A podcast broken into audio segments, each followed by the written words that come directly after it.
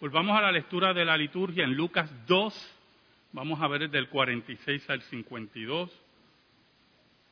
En esta hermosa mañana del primer domingo del 2016. Una de las grandes sabidurías que podemos aprender iniciando el 2016 es que han pasado 16 años después del 2000. Y usted dirá, ¿y? Pues no se acabó el mundo en el año 2000. Y todas esas norias y todas esas locuras que habían del año 2000, dignas de mentes débiles, se han estrellado contra la realidad, que el tiempo sigue sin detenerse y que Dios es el que tiene el control. Y Dios es el que determina todas las cosas. La sabiduría y la inteligencia es muy importante, como vimos en la primera lectura de la liturgia, para gobernar un pueblo. La sabiduría y la inteligencia es muy importante, como vimos en la segunda lectura, para una correcta enseñanza de la palabra. La palabra no tiene mayores maravillas que aquellas que impactan nuestra vida por el poder del Espíritu Santo. En esta mañana hablemos un poquito de inteligencia y sabiduría desde Salomón a Cristo. Oramos. Señor bueno, te damos gracias, muchas gracias, porque nos permites exponer tu palabra. Somos débiles, pecadores, infieles. Solamente confiamos en tus méritos, solo tus méritos. Escóndenos bajo la sombra de la cruz y que tú solamente seas proclamado y llegues al corazón de nuestro pueblo. Por Cristo Jesús. Amén y amén. Dios se le acerca a Salomón en sueños. Todos nosotros, posiblemente un gran por ciento de ustedes, altísimos, si no todos, han tenido sueños en su vida. Anoche yo tuve un sueño bastante disparatado, porque los sueños tienden a ser disparatados, ¿verdad? Usted está en un lugar, de momento está en otro lugar, pero estaba en otro lugar, y está con familiares que no son familiares, y todos esos enredos que son los sueños, unas locuras totales. Y anoche yo tuve un sueño, y bueno, olvídese, se lo contaba a mi esposa, y me reía. Y esa es la diferencia del sueño que emana de nuestro sentir, ¿verdad? Nuestra forma de vida, nuestros pecados, etcétera, etcétera. Y los sueños que son revelación de Dios. Hay dos tipos de sueños en la Escritura. Los que son revelaciones de Dios en el cual hay un orden específico. Y hay una conversación totalmente racional. Y hay otros sueños que son símbolos y símbolos que solamente Dios puede interpretarlos. Si usted lee el sueño que tuvo Salomón con Dios, fue una conversación muy racional, muy racional. En medio de ese sueño había una preocupación legítima de este joven, porque la Biblia dice que Salomón era joven. Y era que quería gobernar al pueblo en forma correcta, inteligente y justa. Y le pide al Señor sabiduría para ese gobierno. Dios se alegró mucho de la petición de Salomón y le dio un tipo de sabiduría que es descrita por Dios mismo, que era única para un rey de Israel. Nadie iba a ser comparado a él dentro del ámbito de la monarquía judía, antes de él y después de él. Conjuntamente con eso le dio riquezas, le dio larga vida si él seguía cumpliendo su ley.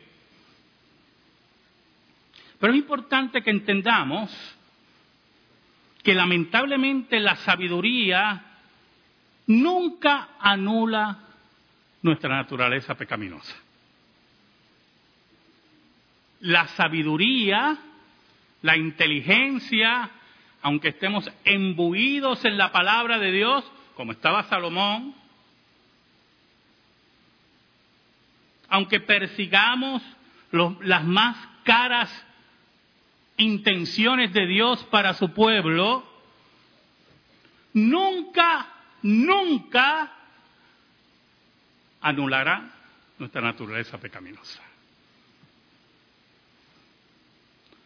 Todo lo contrario, puede acentuarla. Porque mientras más conocimiento usted tiene, dice Salomón, hay más dolor, hay más responsabilidad. Yo me acuerdo que en una ocasión yo estaba, hace muchos años atrás, en una depresión, no grave, pero depresión por la fe reformada en Puerto Rico. En esos tiempos estaba muy grave la fe reformada en Puerto Rico. Y en mi reflexión me dije a mí mismo, caramba, yo hubiera preferido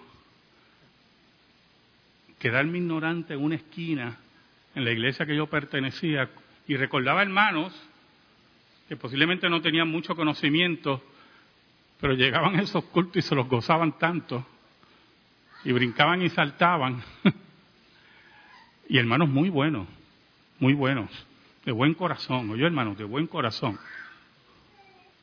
Y como no tenían mayor conocimiento, posiblemente se sabían el Salmo 23 de memoria, el Padre Nuestro, pues no tenían preocupación por la verdad, no tenían mayor peso en su vida por la verdad bíblica y que la misma sea correctamente enseñada. Pero cuando usted adquiere un conocimiento bíblico y tiene conversión de Dios y convicción de Dios, la verdad le va a doler. La verdad lo va a aplastar. Y Salomón sabía eso. Sabía muy bien eso, hermano. Y con toda su sabiduría, con todos los dones que Dios le dio, cómo gobernó Israel, que fue una era dorada, la construcción del templo, cómo Dios se hace presente en la inauguración del templo a tal nivel que los sacerdotes no podían ministrar frente a la presencia de Dios, con toda esa era dorada, con todo ese conocimiento, con toda esa sabiduría, Salomón se fue detrás de las mujeres que no eran de Israel. Porque su inteligencia y sabiduría tenía un límite. Y era la condición pecaminosa de Salomón. Jesús se va con sus padres. Ya había llegado a un conocimiento en el cual, en ese misterio de la cristología, su naturaleza humana estaba consciente ya de su ministerio y de quién era. Pero la Escritura nos enseña que aunque crecía en estatura y sabiduría, estaba junto a sus padres, obedeciendo a sus padres, adorando con sus padres. Aquel, escuche bien, que había creado a sus padres, se sujetó a sus padres. ¿Sabe, hermanos? uno de los principios de la sabiduría es la sujeción a los que Dios ha puesto para velar por sus hijos, por los ancianos, por el ministerio. Salomón estaba sujeto a Dios y a los sacerdotes. Podía ser más sabio que el sumo sacerdote que había en Israel, pero el que era sumo sacerdote era aquel y no Salomón. Él entendía la sujeción y la sabiduría envuelta en ella. La Biblia nos da a entender que el grupo que fue con Jesús era un grupo de familiares. No solamente estaba María y José, la Biblia habla de parientes. Iban para la Pascua, y la fiesta de la Pascua duraba una semana. Y viajaban y fueron, pero en un momento, escuché bien, el niño se pierde. Yo siempre he dicho, ¿verdad?, que los niños no se pierden los padres. Porque el niño va a reaccionar según su conocimiento y lo que cree. Si los padres están distraídos en un mall, creyendo que el niño tiene la misma capacidad que el padre, pues entonces se perdieron los padres. Y posiblemente, y lo que está entender el versículo, el pasaje, es que estaban dentro del grupo familiar, y María y José, lo más seguro, pensaban que Jesús estaba con los parientes. Y los parientes pensaban que Jesús estaba con María y José. Otras historias que hemos oído anteriormente, ¿verdad que sí? Y empezaron a buscarlo. Y viene la angustia a sus vidas, la desesperación de no encontrar a su hijo. No sé si hubo cuestionamientos. Caramba, este nació cuando yo era virgen y ahora se me pierde. No sé. Y estuvieron por 3 días buscando. Mucho tiempo, yo, hermano. Nos dicen las autoridades que bregan con la pérdida de niños que las primeras 24 horas son las más importantes. Pero aparentemente no había asesinos en serie en Jerusalén en aquel tiempo. Oye, y estuvieron 3 días angustiados. Pero el versículo 46 nos dice: y aconteció que 3 días después le hallaron en el templo, sentado en medio de los doctores de la ley, oyéndoles y preguntándoles. Siempre le he dicho a ustedes que el ministerio mayor de Jesús era la enseñanza, Cristo como maestro. Y cuando adquiere la responsabilidad del conocimiento, lo que hablamos ahorita, la angustia de saber, el dolor de saber, recurre al centro del conocimiento, que era el templo, a los doctores de la ley. Hablar de la palabra, a enseñar la palabra, a cuestionar la interpretación de la palabra. Quedaban los maestros de la ley. Dice que estaba sentado en medio de los doctores, o sea, los rodearon porque estaban sorprendidos, anonadados del conocimiento de este niño de 12 años. Versículo 47 dice: y todos los que le oían se maravillaban de su inteligencia y de sus respuestas. ¿Sabe, hermanos? Aquí hace muchos años atrás, cuando existía aquí el Canal 11, que era bajo Pérez Perry, aquellos que son de la generación de Alma y de Efraín, ¿verdad?, que nos acordamos de eso, ¿verdad? Oiga, le dieron mucha coba a un niño de 12 años, creo que era 12, 14 años, que había demostrado que era un prodigio. Y lo sentaron con varios expertos en diferentes temas y le hicieron varias preguntas. Y un obispo de la Iglesia Católica, que veo su rostro, sé su nombre, pero ahora se me escapa, Rogelio Parrilla, me acuerdo ahora, más bien Parrilla de apellido, Arturo Parrilla, muy bien, gracias. Oiga, le hizo una pregunta sobre Iglesia Católica y él contestó mal. Y el obispo le corrige, caramba, lo que pasa es que es así. Y él insiste, bueno, pero yo creo que es así. Entonces, el mito empezó a romperse hasta que descubrieron, oye hermano, que mucho charlatán. Y que hay mucho crédulo, por eso es que hay charlatanes, porque hay mucho crédulo. Descubrieron que no era un niño de 12, 14 años. Era un hombre de 30 años que era medio enano, así, que se veía, en serio, no es broma. Oiga, y se descubrió eso. Y lo que era una maravilla se convirtió en un chasco. Acá era diferente. Aquí estaba Jesús.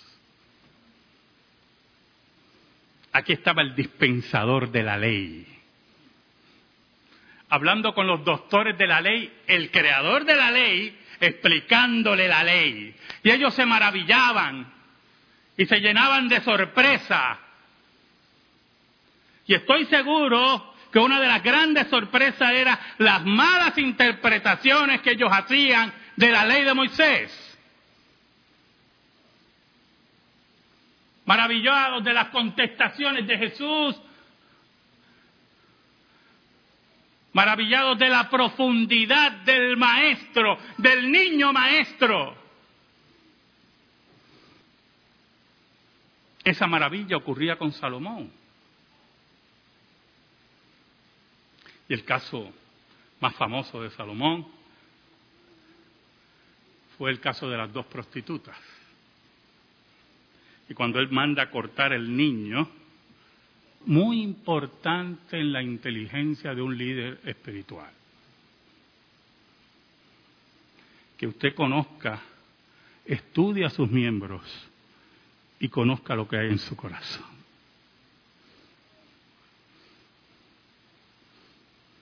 Como yo le digo algunas veces a alguien, vete, dile esto, que tú vas a ver que va a venir donde mí.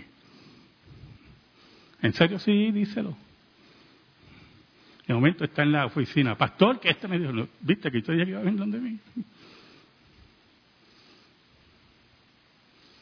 Salomón conocía el amor de una verdadera madre. Porque tuvo una madre que lo cuidó y peleó para que él fuera el rey de Israel.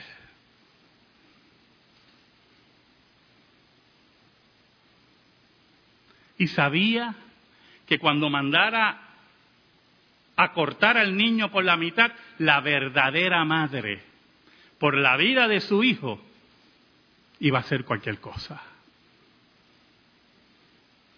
Por eso cuando vemos esa propaganda de tratar de convencernos que el aborto es un paso decisivo, que es un paso responsable, que es un paso que da la mujer en inteligencia, eso viene de lo más profundo del infierno, porque una madre no mata a sus hijos.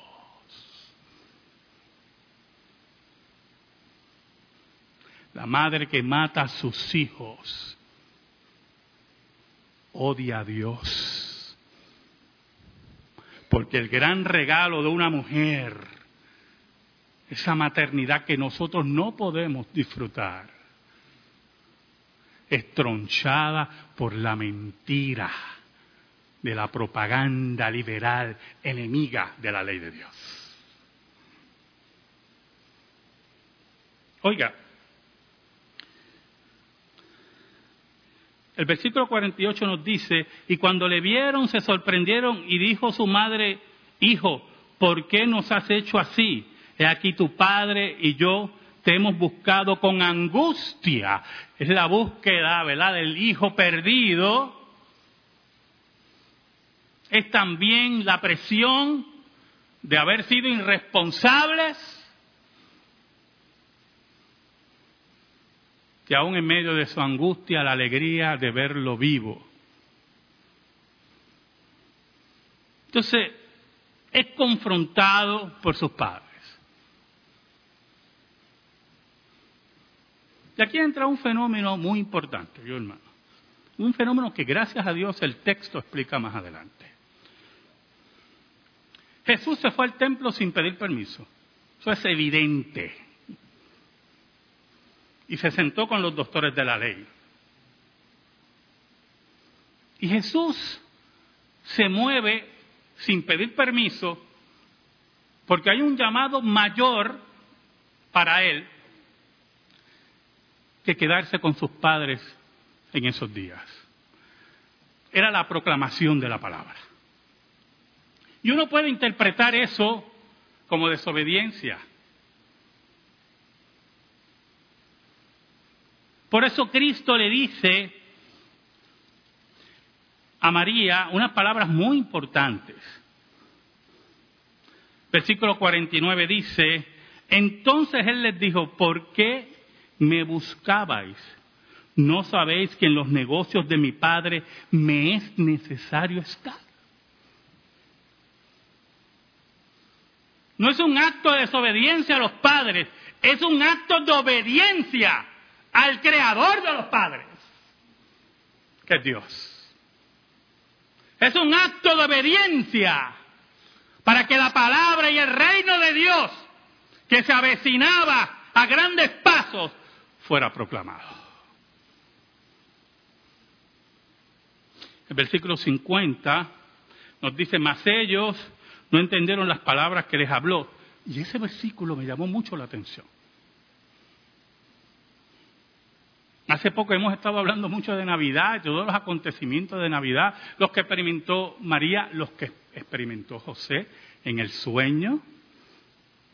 Recuerde que hablamos de los sueños donde hay conversaciones racionales. José tuvo una revelación y un sueño con una conversación racional. No temas recibir a María. La visita de los pastores, la visita de los magos, todos los acontecimientos alrededor del nacimiento de Cristo, las anunciaciones. Pero en el versículo 50 nos dice que los padres no entendían las palabras de Jesús. ¿Sabe lo que nos dice ese versículo? A todas luces, nos dice que Jesús, desde su nacimiento hasta este evento, estuvo sujeto a sus padres en una vida normal como cualquier niño judío. Y estaba sujeto a sus padres y crecía en conocimiento, posiblemente era un niño más extraño que los otros, pero no había nada maravilloso más allá de verlo crecer en sabiduría, en estatura y conocimiento. Por eso ellos no entendían, pero mira, todo lo que aconteció después, este nene fue creciendo y más nada ocurrió. Y eso es muy importante también para la literatura apócrifa. La literatura apócrifa que nos habla de la niñez de Jesús, que parte es recogida por el Corán, nos habla de un niño Jesús que a los 7 años, 8 años, tomaba lodo y formaba un pajarito de lodo y le daba vida y el pajarito salía volando. Esa caricatura de Jesús, de las mentalidades caídas de los escritores apócrifos, muchos de ellos gnósticos, si no todos, no va acorde al mensaje bíblico, donde está el verdadero conocimiento. Por lo tanto, ellos no entendían las palabras de Jesús porque habían tenido una vida normal como familia. Ya Jesús había estado 12 años con ellos. él iba creciendo, pero llegó un momento en esa unión hipostática entre el Dios hombre y el Dios hijo. Esas dos naturalezas, para explicarlo mejor, la naturaleza humana y la naturaleza divina, en que Jesús adquiere el conocimiento de quién era en su ministerio.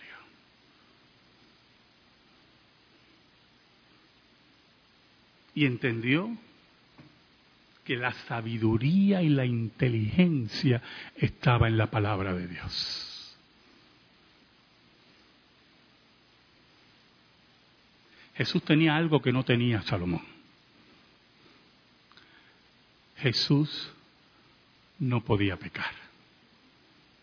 Era santo. Su conocimiento iba creciendo. Porque parte de la sabiduría y el conocimiento viene por la experiencia, por el estudio. Y Jesús, como Salomón, experimentó la experiencia y el estudio. Pero Salomón, no importando su conocimiento, tenía su naturaleza caída. Ahora, ¿cuál otra gran verdad nos enseña la Escritura sobre el conocimiento y la sabiduría? ¿Sabe? Jesús sabía quién era ya. Sabía su relación con el Padre. Sabía la autoridad que tenía.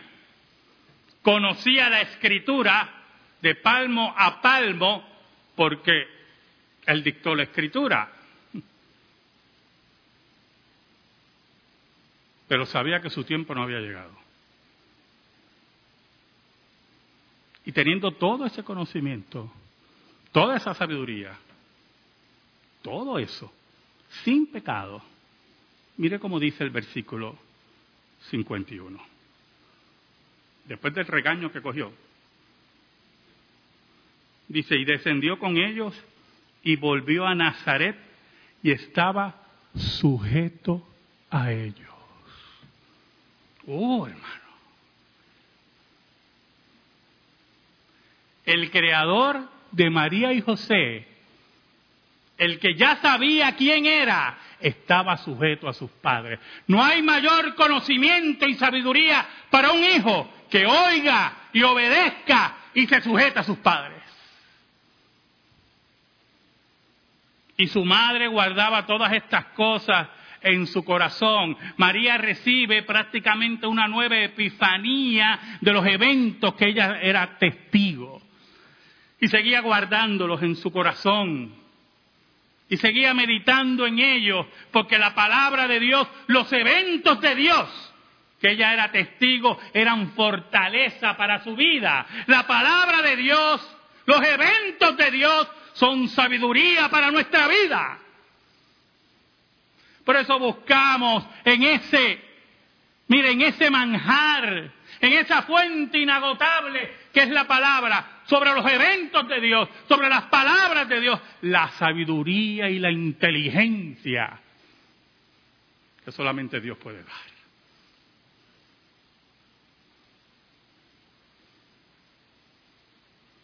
Lo interesante de esto es que Jesús ya sabía quién era, pero sabía que como humano tenía que seguir aprendiendo. Las experiencias, la lectura de la ley de Dios, la vivencia con sus padres. Por eso el versículo 52 nos dice, y Jesús crecía en sabiduría y en estatura y en gracia para con Dios y los hombres. ¿Quieres sabiduría e inteligencia? ¿Quieres sabiduría e inteligencia? ¿Cuál es el principio de la sabiduría según Salomón? El temor a Dios, el temor a Jehová. ¿Quieres sabiduría e inteligencia? Es la hora de aprender la ley. Es la hora de leer la palabra. Es la hora de estudiar la palabra. Pero sobre todas las cosas, es vivir la palabra. Es practicar la palabra. sabiendo que aún con toda la inteligencia y el conocimiento tenemos que estar humillados ante nuestro Dios todos los días, porque somos pecadores como Salomón. Pecadores, enemigos de Dios como Salomón. Y solamente por los méritos de Cristo en el Gólgota hemos sido creados y hechos amigos de Dios. Si puedes tener esa sabiduría, esa inteligencia y reconocer tu pecaminosidad, vas a crecer en sabiduría, vas a crecer frente a la gracia de Dios y vas a poder proclamarle a los hombres que Cristo es sabiduría de Dios y poder de Dios. Amén. Gracias te damos, Señor, por tu palabra eterna. Y te pedimos, Señor, en el nombre de Cristo, que la misma sea atesorada en nuestra vida y en nuestro corazón. En el nombre de Jesús. Amén y amén. Estamos en silencio, hermano.